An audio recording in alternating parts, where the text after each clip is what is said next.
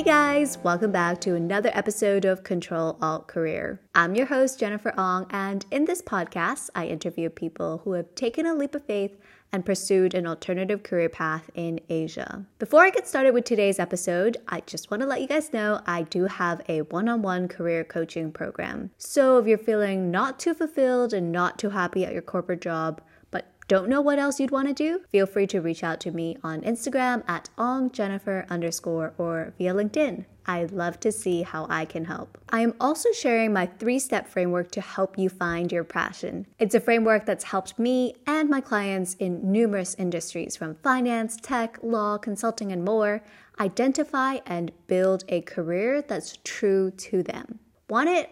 Check out the notes to today's episode. All right, let's get into today's episode. Today's is a continuation of my conversation with Lauren. So if you missed part one, head on over to listen to that part first. In this second part of the episode, we continue the conversation and we talk about how she started Cocoon, how she went about finding her first clients, how she went about fundraising, and also hiring. All right, I'll hand over to Lauren now to share the second part of her story how did you come up with the idea of Cocoon and how did you get reconnected with um, mm-hmm. your co-founder? Kind of mm-hmm. tell us mm-hmm. the, the story there. Yeah, yeah. So Mahima and I had been tossing around ideas for years on startups. And I will say, um, you know, because we lived in New York together, she was at Morgan Stanley, I was at Goldman you know how it is. Sometimes you have a bad day at work and you kind of just want to rant to somebody. So she was definitely one of my uh, friends who I'd go out for dinner with and be like, oh, like, let me tell you what happened today. And we are like, one day we'll be starting our own company and we'll have to deal with this. And so, anyway, a lot of our ideas, you know, were, were, we, we're both also foodies. So we had a lot of food ideas. And eventually I joined Stripe and then a few months or maybe a year or so later, Mahima at the time had joined Bond Street, which was this really cool um, tech startup in New York that was doing small business lending. And later, she ended up coming out to Silicon Valley because Bond Street got, funny enough, acquired by Goldman. And she was like, "Well, not going back to that." so she was like, "I'm going to come out here." Um, so she ended up at Square, and and and so anyway, because we were again in the same place in the same industry, we kept talking and we're just like, someday let's start a company together. And so it was lucky that we were ready, so to speak, around the same time where I was kind of like around that four and a half year mark at Stripe, and I was very much in the mode of, mm, like, I'm, I've built up this amazing skill set, whether it's fundraising, whether it's thinking about pricing, whether it's sales, um, partnerships, and now I'm kind of feeling like I'm ready to start a company. And then Mahima at the time was also kind of in a similar mode. And so, from that perspective, we both knew we wanted to explore starting a company together. And the domain was actually kind of driven by our, I would say, a combination of our personal experiences where both of us, you know, um, I think just naturally, given our stage of life, Mahima has a six month old now. Uh, I'm expecting our first child in a few months. And so we and a lot of our friends happen to be at this stage of life around thinking about the next step, becoming parents for the first time. And San Francisco and the Bay Area being the way it is, very difficult to raise a family here because of uh, well, anywhere, but especially here because of just how financially difficult it is, frankly. And so we kind of had this idea that there was an opportunity to help people like us who were starting families with the financial challenges of raising a family. And so this could be, you know, affording childcare. This could be setting up a will or life insurance or college savings accounts, for example. And and and part of the reason we were interested in that particular angle was because of our fintech background. So you know, being at Stripe, Mahima being at Square, we were like, that's perfect for us because we're, ex- you know, we're the user. We're excited about changing this for ourselves and our friends and um, people, people who are starting families all over the country, knowing that it's a difficult thing to do. and we have the expertise from the fintech world. So that set us on this path of talking to a bunch of recent parents. And to give the very high level of what Cocoon does, basically what Cocoon is focused on is how do we take all the stress, the work, and the anxiety out of leave. So anytime folks need time off from work because they're having a baby or someone in their family is sick or they're going in for a surgery or some kind of sickness happens to, to yourself, for example, and you need time away to recover, to spend time with caring for someone else. Um, and also, it's really important that you get paid during that time. Our, you know, job as Cocoon is to make that experience instant, simple, and magically easy for both the our customers, the HR teams who handle that from a legal compliance, payroll, insurance aspect, and for the end user, kind of like you and me, people who need leave, make it super easy to get your time off without this crazy kind of trying to navigate all these crazy regulations and insurance claims. And so that's what we do in a nutshell, which is, by the way, pretty different from what we thought we were going to work on, right? Because um, we are we are selling B2B software. We're not selling a consumer financial product in any way. Uh, at least not yet, though who knows, right, where this takes us. But what was cool about that journey, at least in the sort of like early user research days, was we were like, oh, we're interested in this particular kind of community. We want to help parents and people with families, and we want to do it through our fintech backgrounds. And so, in talking to a lot of these first users, our, our first user interviews, a lot of them were just our friends. They were people who had had kids recently.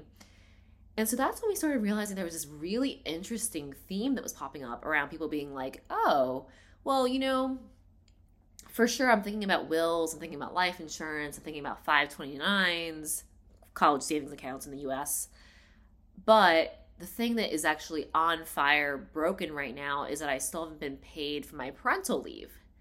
And so we were like, huh, that is really strange. Tell us more. And so they were like, oh, well, you know, like I applied for this insurance and I still haven't gotten paid. And we had this one friend who was on the legal team with Mahima who was telling us how she was being wheeled into her hospital room to have her cesarean um, for her birth and she literally brought her laptop with her to apply for disability insurance to get paid. Yeah, and then not only that, but she was going without with only part of her paycheck for the first, you know, month, month and a half of her leave because while her company Square was paying her, she still hadn't gotten a check from the state of California or her disability insurance carrier who were supposed to be paying her the remainder of the balance to get her to 100% of her salary. And here she is you know, juggling baby, childcare expenses, paying her mortgage on for you know half her pay essentially. And so we were like, wow, that is really messed up. What's going on there? We talked to a bunch more people who had similar stories. And so it started to become a theme.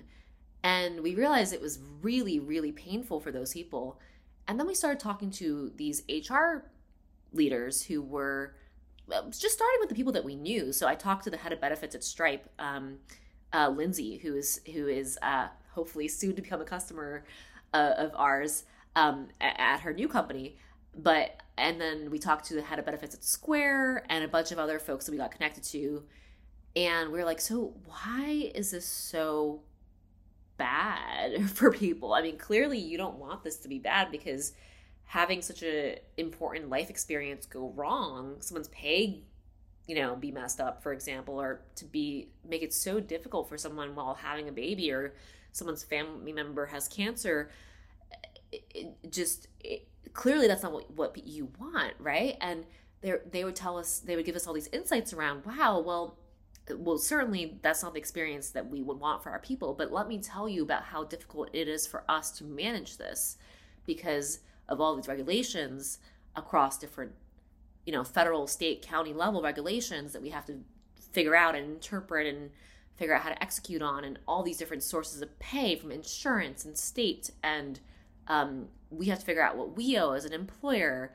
and then how do we operationalize that in terms of our payroll system and so forth. And so we quickly realized this was a really big problem that no one was really tackling in a way that would actually take the burden off both the employee and the employer and make it magically easy and so that's what ended up leading us to build what Cocoon is today. So again, I think that that's so cool that it started off with like a general topic or a general interest area that you guys wanted to look into. And then through the customer interviews, you then really honed in on exactly what the pain point were.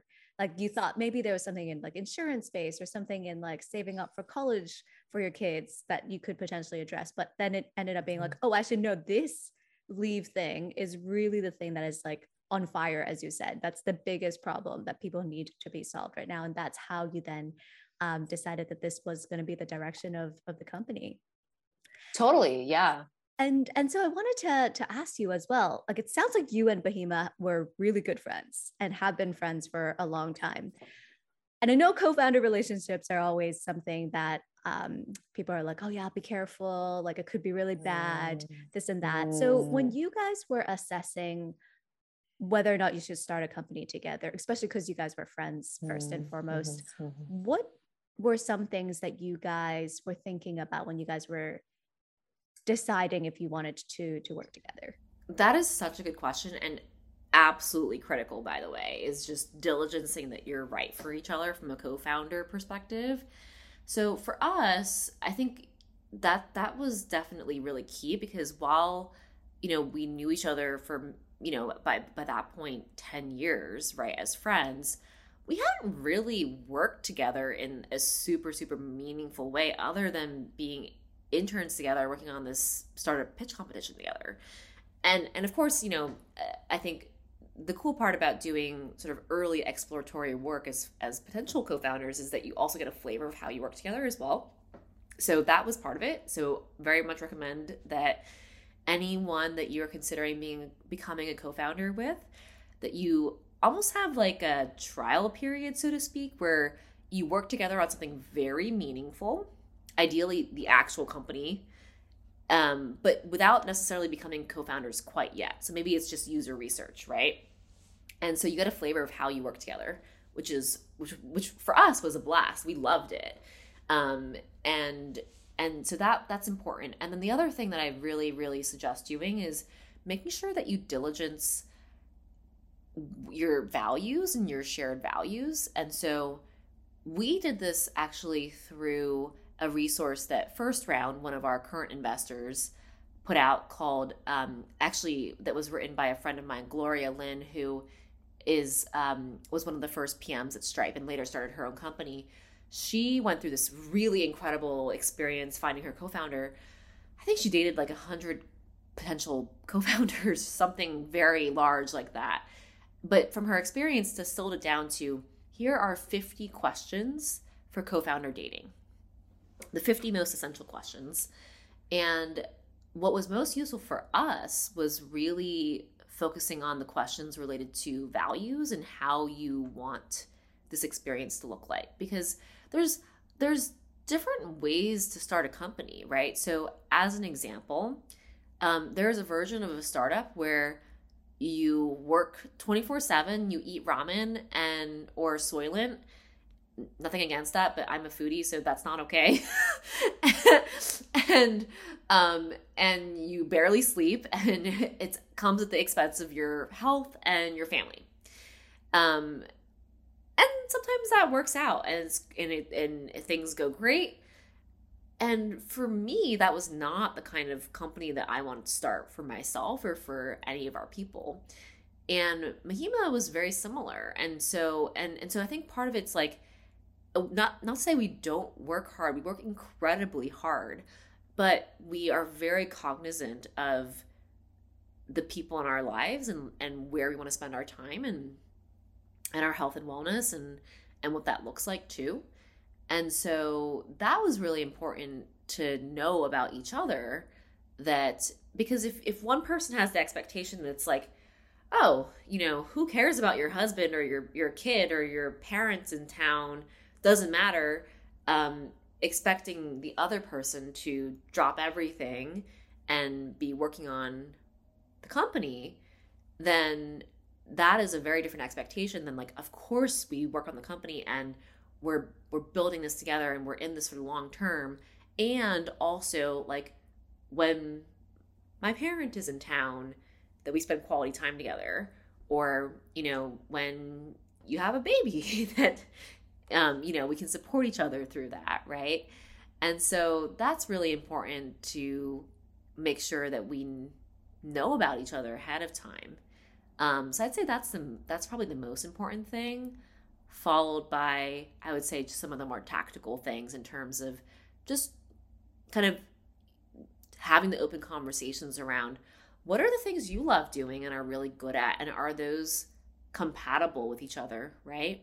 And so i think for mahima and me um, and also um, amber who's our third co-founder who i had worked together at stripe with uh, it was really important that we did this kind of like conversation together and also figured out okay what if the three of us were to work together what would we each kind of gravitate towards, right? Like, how are our skill sets complementary and where do they overlap? And if they overlap, how do we, or um, let's say we both are interested in working on product, for example, how do we divide and conquer and like where do we be?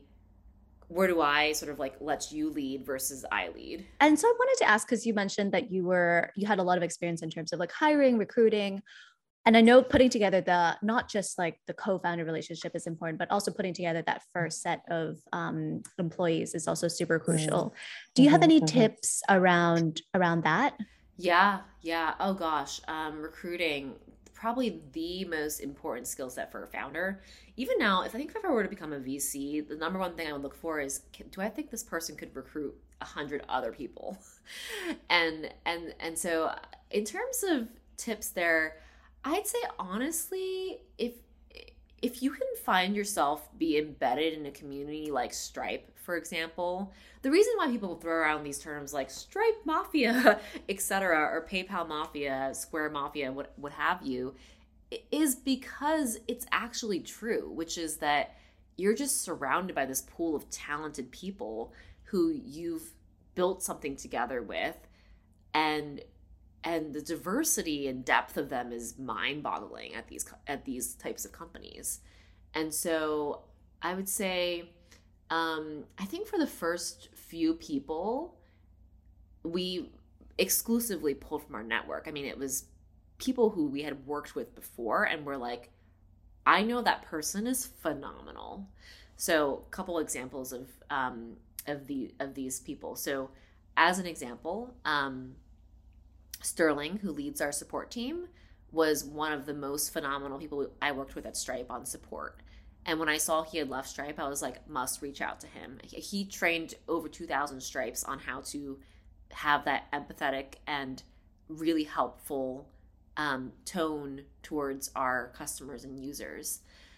And and then another really amazing person um, from Stripe was Brianna, who um, is now kind of leading a lot of our work on our payments product. And um, Brianna and I first met when I was on our corporate finance team, and she was an accountant.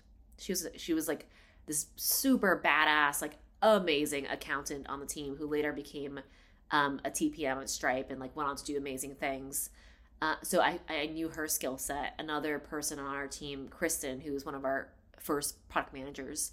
Kristen, actually, I got to know through my nonprofit, uh, Gen Dream where Kristen was one of the first coaches in our social entrepreneurship program for high schoolers. And I was blown away by her. And I was like, oh my gosh, this woman is so capable, has so much potential, is so articulate. Where did she come from? it's amazing. Um, so I knew when I was starting Cocoon, I was like, okay, like bringing her along too. And so I would say for the first couple people, really tapping into your network is both really smart from a you've kind of pre-vetted these people, right?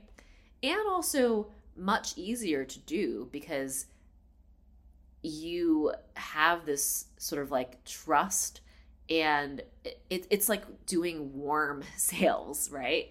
because they know who you are, they know your reputation, your capabilities. And so when you reach out to them and are like, hey, do you want to follow me along this wild journey of starting a company that might not exist in a year? They're like, sure. you know, it's much more likely for that to be the case than if it was someone you didn't know at all. And I think that that's such a uh, a good way of thinking about it is like, hey, actually joining one of these companies with really, you know, am- amazing people that they hire from could be a really good way for you to then um, meet a lot of interesting people and find potential co-founders or even like founding team members um, to bring on to your company. But I think the other big question I have for you is how do you convince them to join right like they've got this like mm. awesome cool job at mm. stripe and it probably pays them really well and they're like oh come join me in this like thing that may not exist but we're doing yes. cool things like come how did how did you convince them um, to, jump to, to, to, to jump ship yeah i would say two biggest things one is mission purpose and that's actually probably the biggest thing honestly which is once you reach a certain threshold of comfort from an income level, I think most of us are actually just interested in having a mission and purpose in life, right? That really resonates. And so for us, kind of sharing that mission and that purpose of of wow, how can we help people during these biggest moments in their lives that can be really happy and intense like having a baby or can be one of the saddest, most stressful, most difficult experiences of your life, like seeing a parent pass away, for example. How can we help t- take all that stress and anxiety and the craziness of all this insurance and and um, and regulation out of the equation and make it better for people? And and that really resonated and with with our you know team and so i think honing sort of like why you're working on this and being able to share that really authentically and very crisply with your potential early team members and all team members really is super important so that's that's i would say the number one thing. And then besides that i would say being able to paint a vision for where the company is going from a scale perspective, both because people care about impact, which is ideally they want to be helping not just a few people or a few hundred people or a few thousand people, but ideally they want to be like, wow, I have the potential to help millions of people, right? So being able to share that vision of how are you going to get there when you have maybe like one customer or two customers, right? What is that vision, right? Is really important. And that ties in very naturally to the financial incentive, which is, well, we're not going to be paying you as much as what you might be paid at Stripe or Square, right? From a salary perspective. But let me tell you about the equity story, right? And with the kind of impact and the millions of people we're going to be reaching and, and helping, what does that mean financially? And where does this go long term?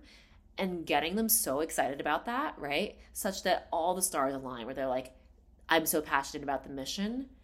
I see the impact. And this could be a career defining experience for me, not only from a personal growth and maybe career growth perspective, but also financially too. I'm interrupting my very own episode to let you guys know that I have a one on one career coaching program designed to help you go from lost and frustrated with your corporate job to living and crushing it in your dream career. Do you feel unfulfilled and unhappy at your job despite landing this perfect, prestigious, perfect on paper job? Are you great at chasing and acing other people's dreams, but have no idea what your own dreams and goals are?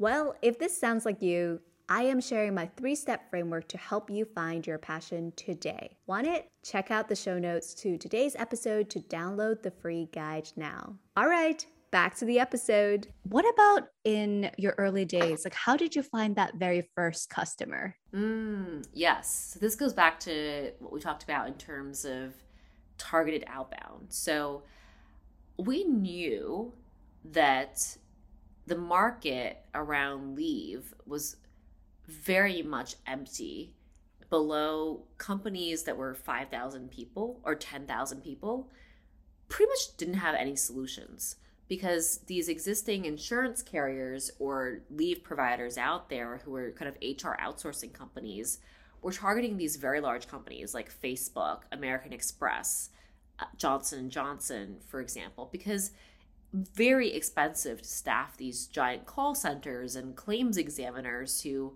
were servicing anything but a very large company because you need economies of scale to make it work financially. And so we knew that down market, companies that were a few hundred to a few thousand people didn't really have any good solutions. Most of them were just doing this in house in terms of their HR teams, struggling to figure out different regulations, navigating insurance, figuring out how to pay their people, trying to handhold their people through this really difficult time. And so we and and we also knew that on top of that, tech companies tend to be early adopters of new ideas and new technology. Plus, our network was there. So that was kind of a confluence of factors. So, with that in mind, we basically put together a list of pretty much all the venture funded tech companies in the Bay Area who we had personal connections to, um, whether it was through kind of early investors or literally friends. So, a good example of this is one of our early earliest customers, um, Mural, um, the head of people there, uh, Adriana Roche. She I got to know through Peregrine, my husband's cousin, who started Segment, and she used to be head of people at Segment. So um, some of these connections are just like through any it could be through anything. Um, but we found our first two customers through our investors. So um, we were lucky to get introduced to carta. Um, charly kevers the cfo at carta through one of our uh, early angel investors. Uh, and then we got introduced to the head of people meg maklu at benchling through another one of our early um, pre-seed seed investors and they were the ones who kind of became our first buyers, right? So um, Charly introduced us to Adam Jackson, who ran Total Rewards at Carta. Adam, at the time, was looking for a solution, had tried so many solutions, could never find anything that worked for them that was helping their people. In fact, they were so stuck that they were still paying their people 100% out of pocket instead of having their people and themselves figure out how to use these different insurance sources they were paying into. So they were giving up, you know, potentially hundreds of thousands of dollars um, because they yet they hadn't yet found the right solution. We became that solution for them, and amazing because at the time we had no product. We literally had a prototype that was a Figma mock essentially, and they were willing to sign a contract on that um, and and this just speaks to the finding your early adopters too right? People who are going to be the kind of people who are like wow i believe in that so much. I am going to buy this thing. That doesn't exist yet. Um, and then the other person that did that for us was uh, vivek at benchling um, vivek and carrie um, so got to know them through meg. And they were going through this massive scaling phase and we're like we need this um, this is becoming very difficult for us, and we're willing to take a leap of faith on on us because they saw the vision for what it could be. So those were our first two customers, and then from there, it wasn't easy to get our first 10 or first 20 or first 30 but it was easier because with with at least two kind of big names like carta and benchling that people admired it became easier to get Notion. It became easier to get SnapDocs. It became easier to get Mural and, um, you know, many of our other early customers. And, and, and so eventually we built more and more of a brand presence through these customers. And they, through word of mouth, started just talking about us. And so that led to kind of the growth that we, we saw. Um, uh, and and honestly, a lot of it's just thanks to the word of mouth and evangelism of our of our earliest believers. Oh, that's awesome. Um, and I wanted to shift gears a little bit to talk about fundraising. Mm. So mm. I know that you guys closed like a Series A, um, mm. and I wanted to ask: Did you guys fundraise prior to starting the company or as in like prior to quitting your jobs? And so like the fundraising helped in terms of giving you a bit of like a financial buffer or did this come later where you were like okay we've got like you know the kind of like a prototype going on got like interest in custom like customers who signing on with interest and now okay we need to like actually hire like the engineers to like fully build this out and whatever um and so now we need to go uh, fundraise. Where did the yeah. fundraising conversation happen um in in this whole process that's a great question so for us um we raised a pre-seed round like a very small pre-seed before i had uh, actually left Stripe. And so what that meant was that we wouldn't necessarily be funding the company out of our own pockets. Um, so Mahima had already quit uh, Square before then. She had left Square back in February. Um, and then we had done our pre-seed in June. So at the time, Mahima kind of did that as effectively a solo founder, right? At the time, um, because I was, of course, like very deep in the process, but hadn't actually officially come out come come as a co-founder yet. Um, although, of course, you know our investors knew that I was kind of in the picture. But um, so for us, I think what was important was that we wanted the flexibility to be able to not spend like tons of money, but to to be able to confidently spend on things that we thought we would need to, to get the business off the ground without having to dip into our own personal pockets too deeply. I mean, we certainly were willing to sort of like not take much of a salary at all in the beginning. Um, but we wanted to be able to, for example, like spend on legal fees as an example, which can be really expensive, right? So like when we first had our when we first had um Carta say, "Hey, we're interested in becoming customers. Send over the MSA. We're like, yeah, sure. Okay, how do we get a contract? Like, you know? And so it was great that we could go. I mean, we, I'm sure we could have figured it out ourselves too, but it was great that we were able to go to Cooley, our you know lawyer, and say, hey, can you put together a contract and here's all the different parameters and can put together a privacy policy and all of that stuff and not worry about the fact that they cost thousand dollars an hour, right? Um, which would have which would have slowed us down. So it was really just a speed thing, um, which is not to say that you couldn't do that yourself or do it more affordably, but you can move so much faster when you have even a little bit of funding. And then um, certainly funding becomes increasingly important once you want to hire, which for us was not till down the road because we didn't really um, I would say between Mahima, Amber, and me, we had this pretty great starter package of people who could build the product and sell the product. And and so we kind of didn't necessarily hire until um, early 2021 as far as our first kind of business and engineering hires. And for that initial batch of investors, like the initial like angel investors, were those relationships that you guys had like before? Like you've met people in the industry and you kind of just like tapped into that that into like those connections again? Yeah a lot of the a lot of the early investors were people who we knew in some way. Um and then uh, some of them were actually just like personal investments for personal passion reasons so um, we had some angel investors who invested because they just had a horrible leave experience, actually. Um, and then, and we, um, you know, they were also at tech companies. And so they sort of like had the means and also were interested in angel investing too. And then there were other people who just were kind of like loosely in our network in some way. So, as an example, um, Mahima, my co founder, had met Mark uh, through kind of like the Brown Alumni Network. And so Mark was an early angel, later, you know, led our seed and our Series A. And so a lot of it was kind of like people that were in our network more broadly who we got to know or got introduced to. Um, Bill, who led uh, co-led our seed, was actually the um, a, a, good friend and had previously worked with uh, our pre-seeded investors, um, uh, the XYZ team. And so it's all kind of like one part of what's fun about Silicon Valley is that it's all kind of like one giant network.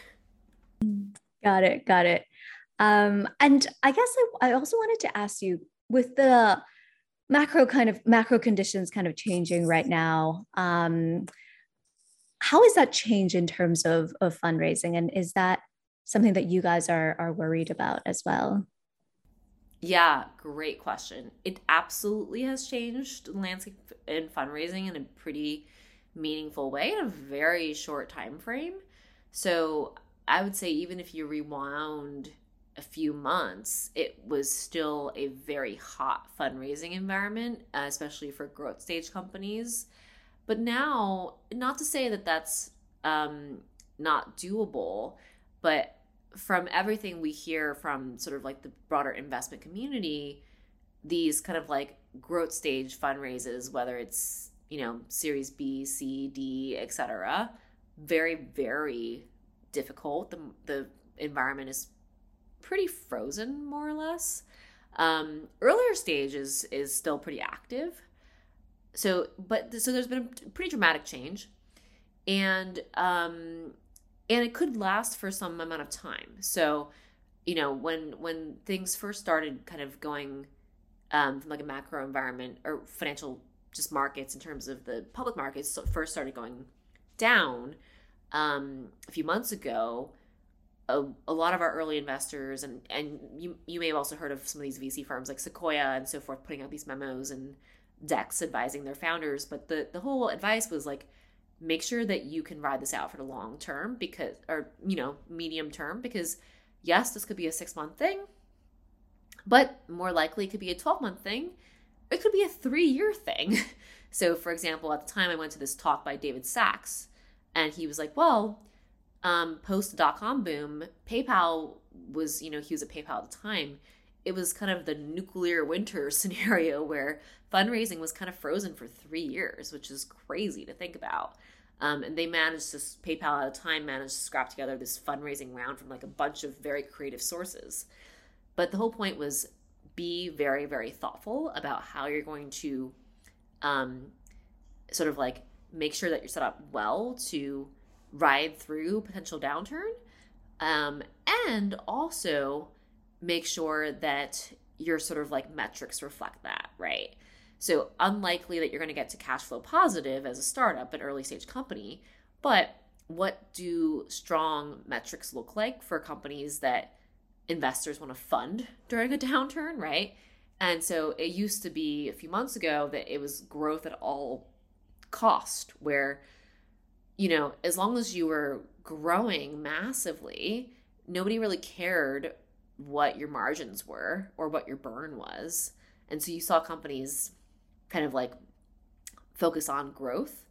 But now it's a little bit more so hey, it's all about sort of like how efficient are you in that growth and what is your burn multiple, what is your gross margin. And so it just puts a different focus on the business. Um, I think thankfully for us, we raised a, a, a very meaningful um, Series A at a at a good time, and so we are extremely well capitalized and set up for the long term, which is fantastic. Um, and then a, it's a good place to be, yeah. And then I think as stewards of the business, we know that you know, uh, I think what we think about are things like maybe a few months ago we would have said, hey, let's hire a lot more aggressively and um, really pump the growth engine versus today i think it's a more even balance between that growth for example and doing it in a way that is very um, sustainable from a business perspective in terms of margin and investment. that leads me to my next question, which is what's next for you guys at Cocoon? Mm, that is a great question. So, a couple things that are top of mind. We are very much looking to innovate in the space of pay and making pay as seamless as possible. So, one of the most painful things about going on leave is that because a lot of folks don't realize, you know, you're actually paid from many times these different sources like insurance, in some cases, government entities that take forever to process your insurance claim and cut you a snail mail check, it can be very painful to go on leave because even though you might eventually get paid, you're still having to figure out how to, you know, bridge the gap and pay your mortgage and maybe make childcare down payments while you're waiting for weeks for a check to come in. And so, one of the things we're super excited about that we uh, launched recently is a product called Forward Pay, which really makes it super seamless for an employer to essentially kind of provide funding to an employee during a leave, covering the first couple of weeks of their leave, and essentially front load the amount of money that someone gets such that while they're waiting for these insurance checks to come and these government checks to come, they're not going with uh, significantly reduced pay. And so that reduces a lot of the stress and the anxiety when you're having a baby or you're going through a surgery or something big is happening in your family. And we're so excited to do a lot more there. We see so many ways we can transform the insurance industry, for example, where today, like, why should it take weeks to process your claim and mail you a snail mail check? Why can't that be instant, right? Um, how can we make that instant, for example? Um, how can we make it such that, for example, people who don't get pay um, at 100%, who don't work for an employer who's incredibly generous, like Benchling or Mural or Carta, um, or some of our customers like you know Khan Academy, etc. If you're not lucky enough to work for one of these companies, you work for sort of the average company who doesn't pay you maybe anything and all you can get is from your insurance or from your state, for example, then what options do you have, right? What if there were a button in the Cocoon dashboard that just said, top me up to 100%? Let me borrow that money from my company or from Cocoon, maybe, and maybe I can pay it back over time as I return to work once I get my income going again. And so, what are these ways that we can innovate to take that stress, that anxiety, that cash flow gap off people's minds as this big hurdle to why maybe they wouldn't take the time off to care for their family or themselves or their their baby for example. Um, so that's something that we're really excited about. And then the other thing that's really big yeah yeah. And then the other thing that's really big and top of mind and goes back to our mission um, of how do we how do we expand access to this to more people um, is really about expanding into other industries where today a lot of our customers are companies, you know, like Carta or Benchling or Affirm, um, and these companies that uh, have really incredibly generous benefits and and people who work for these companies are are generally pretty well off. But what if we could help people who work in construction or retail or work in manufacturing or are dental assistants or security guards. That's also a lot of what's top of mind for us. We think about what's next is how do we bring awareness and access to these people um, who have a lot fewer kind of benefits and, and privileges than we do. That's amazing. That's that's so so cool and I'm so excited to see, you know, that what what's next for for you guys. And I feel like I also combine some of like that fintech background that you guys have um into mm-hmm. into the next stage of the company as well. Um, so I know we've spoken a lot, um, a long, a long time already, actually.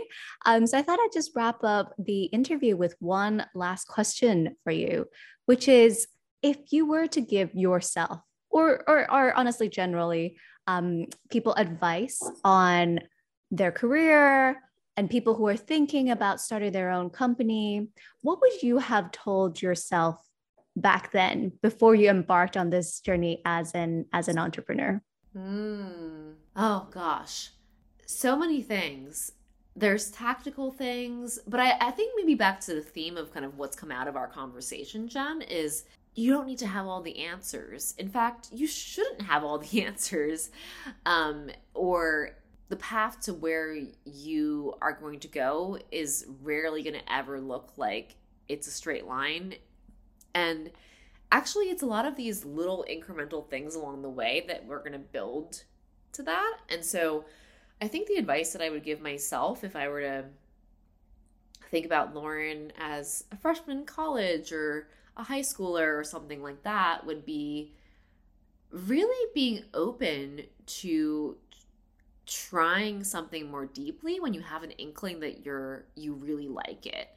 Um, and so for me it started out as being like this little exposure of this startup competition that led to taking a cs class that led to going on this really cool innovation harvard business school trip and more and and then led, led to me moving to silicon valley and joining stripe and then led to me ch- trying sales and and more and more and more and more. And then you're like oh yeah that is the thing that i want to do next.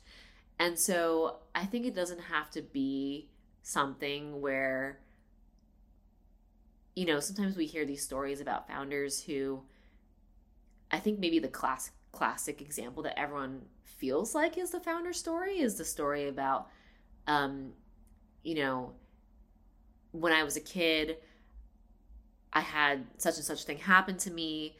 And from then on, I knew that I wanted to cure cancer or whatever it is.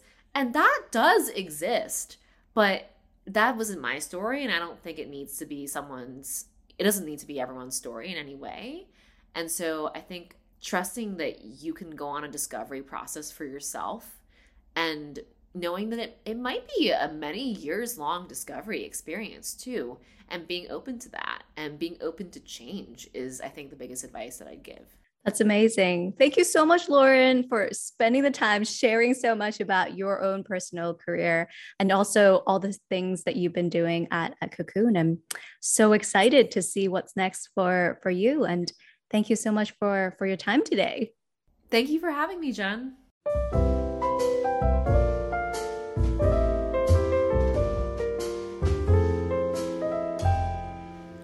And there you have it, the second part of my conversation with Lauren. Here's a couple key takeaways that I got from this conversation. One, if your ultimate goal is to be an entrepreneur, while you are an employee, identify the skills you need to start a company. Lauren identifies sales to be an important part of starting a business, and so she positioned herself to move into business development at Stripe to really learn and hone those skills. Two, through user research interviews, oftentimes the solution, the product, and the company you build will actually start to form. Lauren and her co founder identified a customer type that they wanted to serve initially and just got to know them inside out and see what their pain points were. And ultimately, they were able to build a company around solving those problems. Three, when it comes to sales, go in with a consultant mindset rather than a sales mindset. When it came to signing their very first client, it really started off as just a conversation to understand the client's pain point, and that eventually evolved into a solution and sales pitch. Also, Lauren's tip is to leverage as many warm leads as you can. Don't underestimate the power of your network and don't stop building your network. And lastly, Lauren's final piece of advice is just do it. A lot of this you will figure out on the job and be able to learn it while you are doing. All right, that's it for this week. Thanks for tuning in to another episode of Control Alt Career. Check back in two weeks' time for my conversation with the founder of Senreve, a direct to consumer leather goods brand loved by celebrities globally. And if you like today's episode, do share this with two friends who maybe aren't so happy with their corporate job and need a little extra inspiration. And of course, if you're interested in getting some career coaching, feel free to reach out to me or follow me on Instagram at ongjennifer underscore for more information.